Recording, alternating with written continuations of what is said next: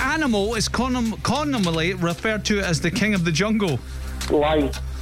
Caleb Cooper is the star of which American prime agricultural show? Pass. What does the abbreviation ET stand for? Extraterrestrial. Which Liverpool actor played John Corbett in Line of Duty and Al Capone in Boardwalk Empire?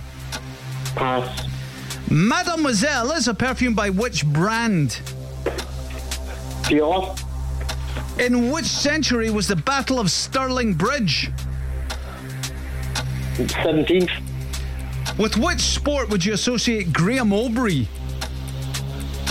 Uh, motorsports. Robertson Park is in which Renfrewshire town?